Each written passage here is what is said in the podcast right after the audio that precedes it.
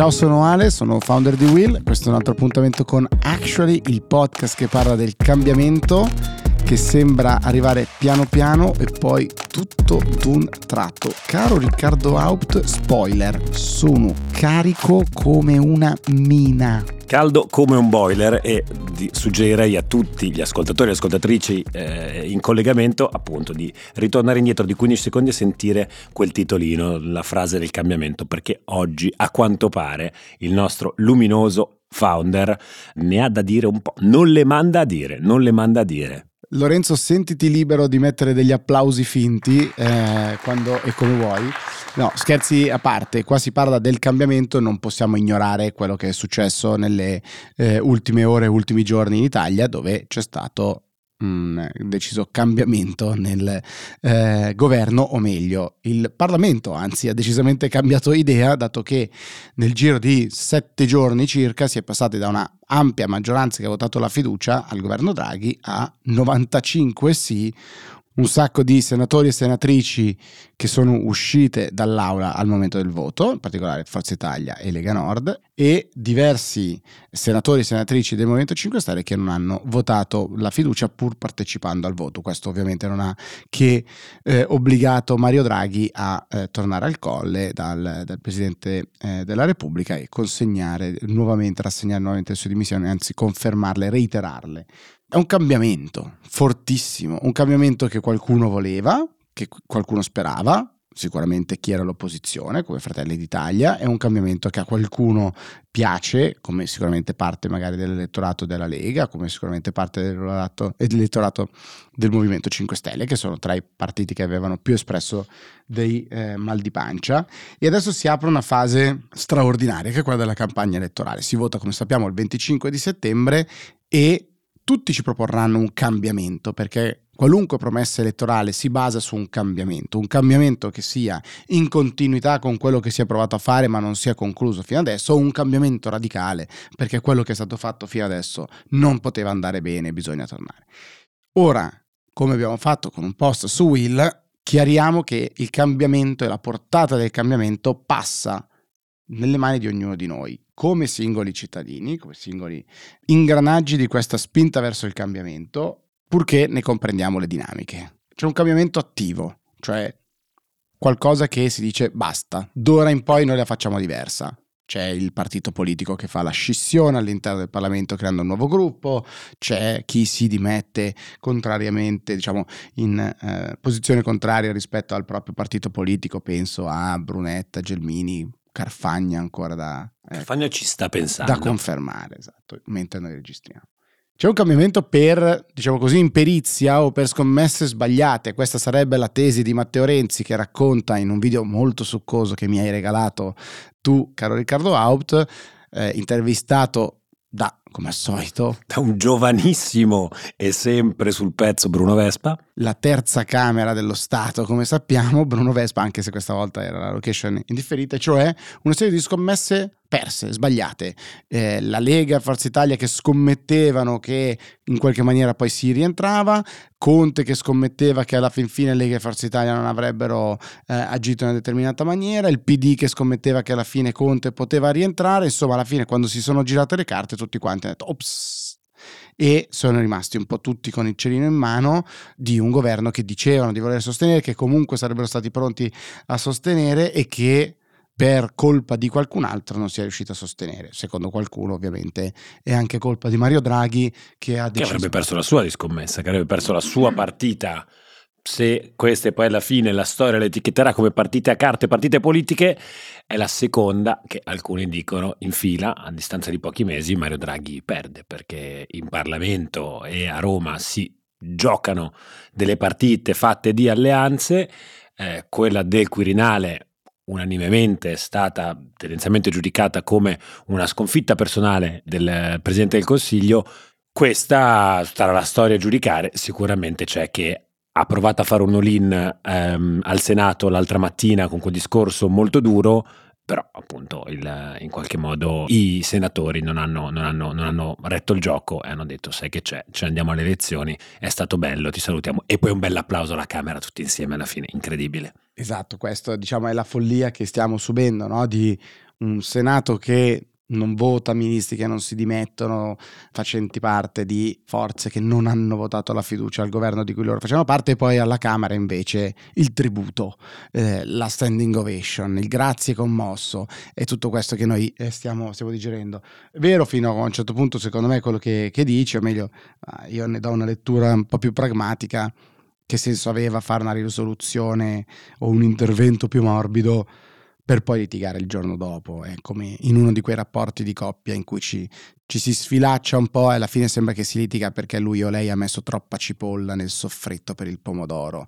Difficilmente salta un rapporto. Tratto da una storia vera, qua parli da uomo ferito mi sembra. Naturalmente, ma nessun rapporto di coppia è mai saltato per troppa cipolla, anche se chiaramente è un errore grave, ma per il logorio che, che era andato eh, avanti. Poi c'è un, un, cambiamento passivo, diciamo così, indotto. Mario Draghi non ha fatto nulla, non ha chiesto la testa di nessuno, non ha chiesto le scissioni all'interno dei, parlamenti, dei partiti politici, anzi lui si è sempre detto fuori dalla contesa, dalla vita dei partiti politici, eppure sta succedendo di tutto. Brunetta Gelmini che lasciano Forza Italia è qualcosa di epocale. Il ministro Giorgetti che secondo alcuni giornali sarebbe pronto a non ricandidarsi o ci pensa se ricandidarsi non esce dalla Lega, ma di nuovo parliamo di pezzi da 90 come si diceva eh, una volta, quindi o- oltre alla scissione di Di Maio da il Movimento 5 Stelle che lui oggi chiama il partito di Conte in antitesi a eh, Insieme per il futuro. Quindi c'è questo tipo di cambiamento. E poi c'è un cambiamento che non avviene,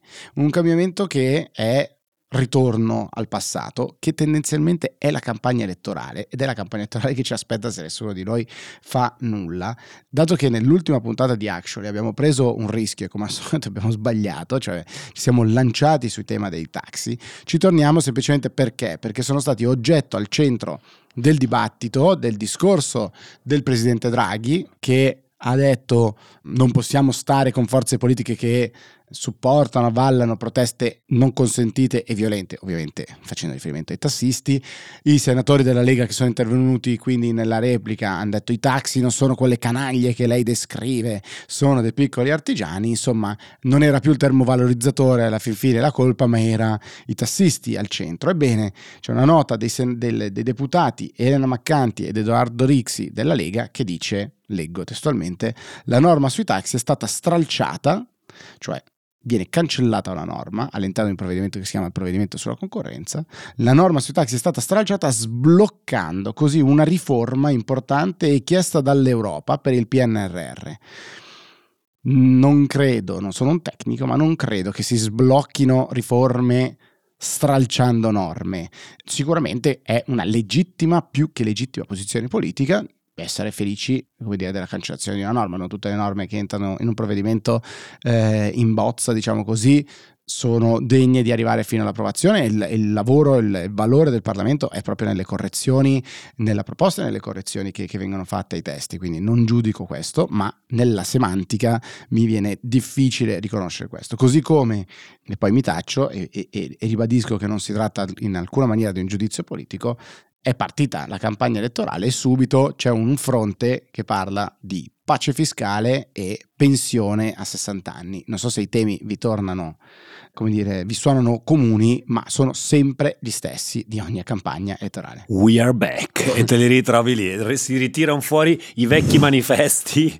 Questo mi sembra buono, vai, giochiamocelo. Quel dito di polvere in verticale. Però. Esatto, fai partire la campagna di affissioni. No, se posso, do una lettura romantica dalla mia prospettiva del ruolo e dell'importanza che ha il tema della concorrenza nella vita politica, economica di tutti noi. Zero. Zero, tu dirai, tu mi dirai. E invece secondo me questa vicenda, la vicenda, la vicenda politica che abbiamo assistito in questi mesi dimostra come eh, si tratti effettivamente di una di quelle cose che la gente non sa mai davvero cosa vuol dire, cosa sono questi principi della libera concorrenza, perché ci vengono richiesti in maniera così pressante dal, da, dall'Unione Europea proprio perché appunto all'interno dell'Unione Europea rivestono un'importanza cruciale in termini di integrazione dei mercati e eh, libertà fondamentali dei cittadini europei e sembrano delle cose cavillosi, sembrano dei casi che si studiano solo dei nerd eh, come me e invece, e qua la sparo un po' grossa,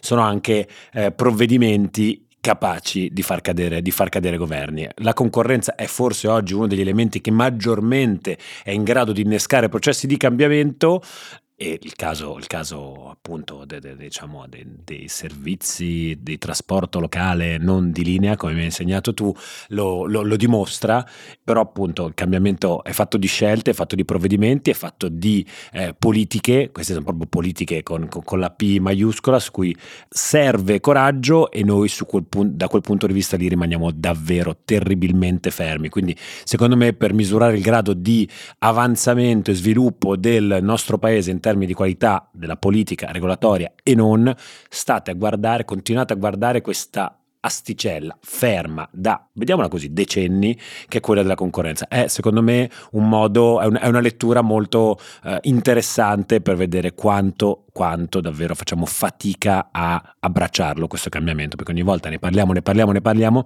ma poi guarda, come abbiamo già detto nella scorsa puntata, piuttosto facciamo cadere un governo, ne riparliamo l'anno prossimo. Mi verrebbe da dire con un terribile inglesismo, so much for Uber Files, eh, nel senso che questo certo che è il potere, ripeto, legittimo finché fatto nell'ambito più, più, corretto di influenza di un gruppo di interessi che eh, riesce a eh, ottenere mh, qualche tipo dire, di eh, cautela, di protezione, ripeto, nel, nel, senso più sano potenzialmente fino a prova contraria di, delle, delle parole, cioè che alcune forze politiche eh, decidono insomma di eh, schierarsi a favore o contro le norme che sarebbero a favore o contro questa categoria.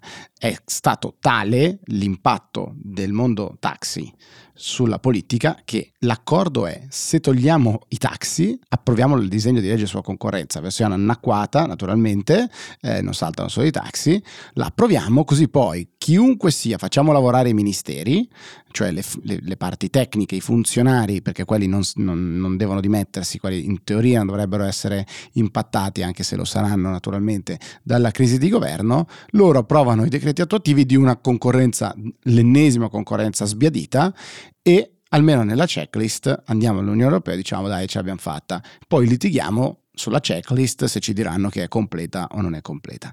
Questo, di nuovo, lo, lo, lo ribadisco per gli amici tassisti, è una questione dire, che analizzo in maniera tecnica, non, non, ne faccio una questione di parte. Non mi, mi, mi spiace dire, che ci sia stato questo stralcio, eh, non è che eh, dire, vince una posizione o quell'altra. Tecnicamente è interessante come irritati dalla punzecchiatura di Draghi sul tema dei taxi, un intero gruppo, il centrodestra, in questo caso, si sia levato sugli scudi e ha detto inaccettabile questa roba, abbia alzato la posta e perché, scusate qua torniamo al tema delle scommesse perse, Draghi parla in maniera franca e, e, dà una lezione a tutti quanti. Oggi chi di voi ha letto i giornali, la giornata di venerdì, leggerà tantissime interviste a Franceschini, a Di Maio, eccetera. Di Maio fra queste dice sono stato molto colpito dal metodo di lavoro eh, di Mario Draghi, si va per obiettivi si va per obiettivi, lo, lo ripeto. Sì.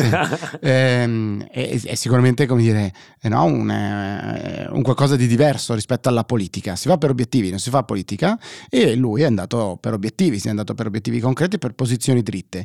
In Senato, se voi leggete la cronistoria, erano entrati tutti col sorriso. Renzi, Franceschini dicevano oggi è una bella giornata, Letta diceva sono sereno, a ridaglie, eccetera, e poi Discorso di Draghi, punzecchiatura sui taxi, Lega e Forza Italia che dicono ah, ma come, allora questa cosa non, non, non, la posso accettare perché non posso accettare una posizione che ovviamente vuol dire impormi il giorno dopo approvare la legge sulla concorrenza con dentro la norma sui taxi, quindi alzo la, io stesso alzo l'asticella, alzo la temperatura e dico allora tu approviamo una bella mozione dove non ci sono i 5 Stelle, allora i 5 Stelle dicono ah, ma come, allora non mi volete nessuno, allora non volete me? Ebbene, eccoci qua allo svelare le carte ed è, è saltato un governo.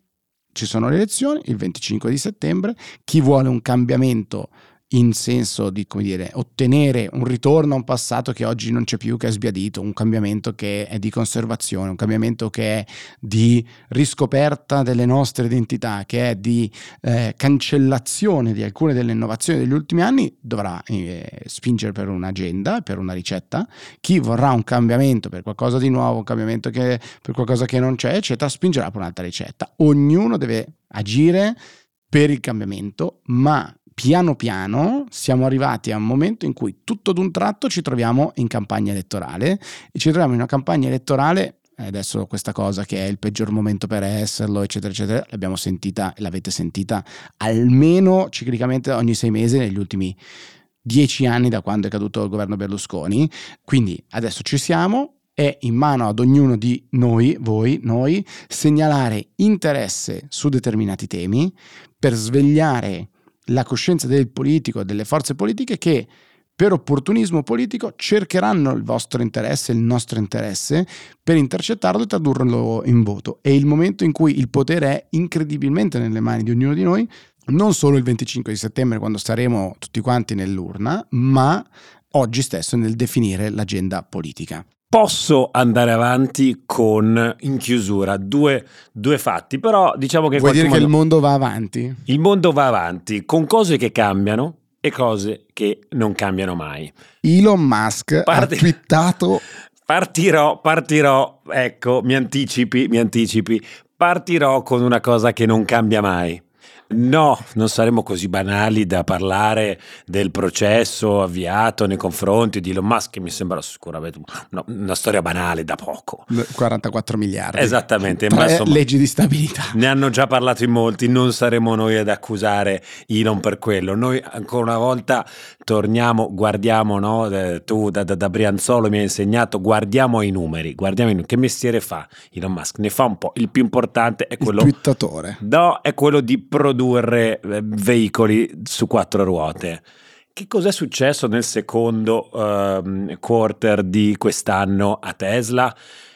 Eh, chi lo sa, sarà andata giù come tutti gli altri, sai, le, le, le supply chain sono, sono a pezzi, eh, il settore europeo continua a segnare eh, segno, segno, giù perché non c'è approvvigionamento e quant'altro, ma anche per quanto riguarda le batterie, le questioni del litio, insomma, sono tutti giù.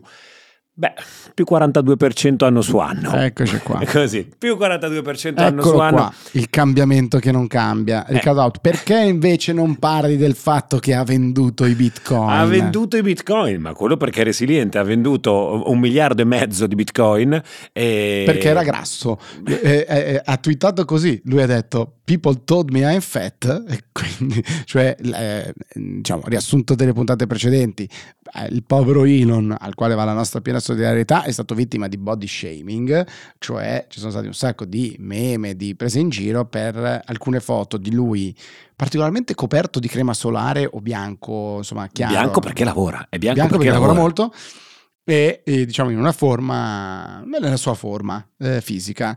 Questa forma fisica che ha attirato mm, lo scherno, le critiche di molti. Anche del nostro amico professor Scott Galloway che, ah, ha, fatto, ha, fatto, ah, ha fatto certo. un collage mettendo sopra una foto di Elon che comunque avrà tipo metà dei suoi anni più o meno e sotto una foto sua che sembra un, un, un, una divinità greca scolpito. E a quel punto Elon Musk ha comunque twittato la gente mi ha detto che ero grasso e quindi ho, vi- ho venduto quasi tutti i miei bitcoin. Boom. Genio, genio.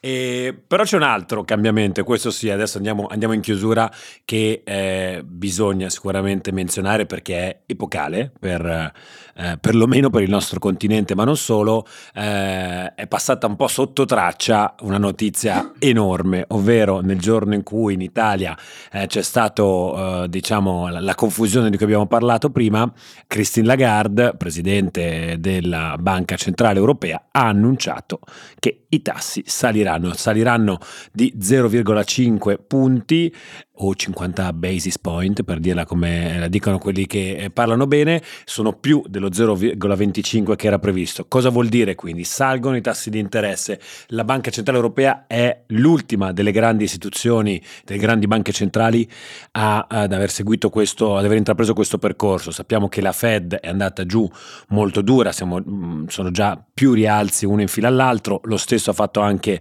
eh, la Bank of England perché ci abbiamo messo di più noi e perché lo stiamo facendo eh, mentre lo stiamo facendo in maniera un po' diversa rispetto a come sta venendo fatto negli, negli Stati Uniti, eh, dove il, diciamo, il, il, termine che è stato utilizzato dal presidente della Fed è stato rialzeremo i tassi speditamente, expeditiously era stato il, eh, il termine utilizzato eh, negli Stati Uniti, mentre invece la European Central Bank ha utilizzato il termine gradually, quindi gradualmente piano piano, con calma. Perché tutto ciò? Perché siamo in due situazioni economiche completamente diverse.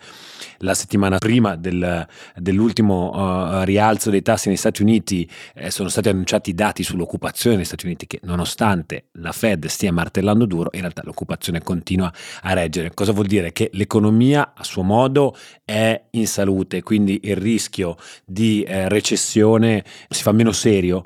Molto diversa dalla situazione che abbiamo in Europa. Noi chiaramente la situazione eh, del conflitto conflitto um, tra Ucraina e Russia la stiamo accusando molto di più, molto di più perché non abbiamo uh, autonomia per quanto riguarda le nostre forniture di energia e questo vuol dire che l'inflazione eh, sta da una parte salendo, ma dall'altra l'economia sta molto preoccupantemente rallentando. Questo mette Christine Lagarde in una posizione molto difficile perché sappiamo che rialzare i tassi ha tendenzialmente l'effetto di far rallentare l'economia. Se tu fai rallentare una macchina che sta andando a 260 all'ora, vabbè, andrà a 200, va bene così, te ne farai una ragione. Se invece fai rallentare una macchina che è a malapena messo la seconda, Ecco che qualche rischio ci potrebbe essere, questo diciamo secondo me è una nota puntuale a cui fare riferimento per i prossimi mesi di campagna, di campagna elettorale. Siamo nel mezzo di una situazione estremamente critica a livello, a livello, economico, quando sentirete dire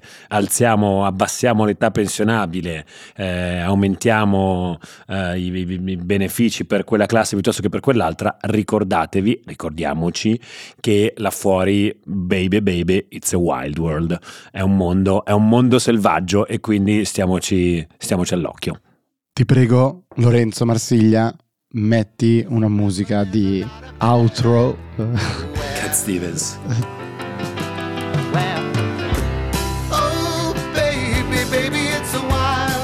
E su questo direi ciao a tutti, ci vediamo settimana prossima. Ciao.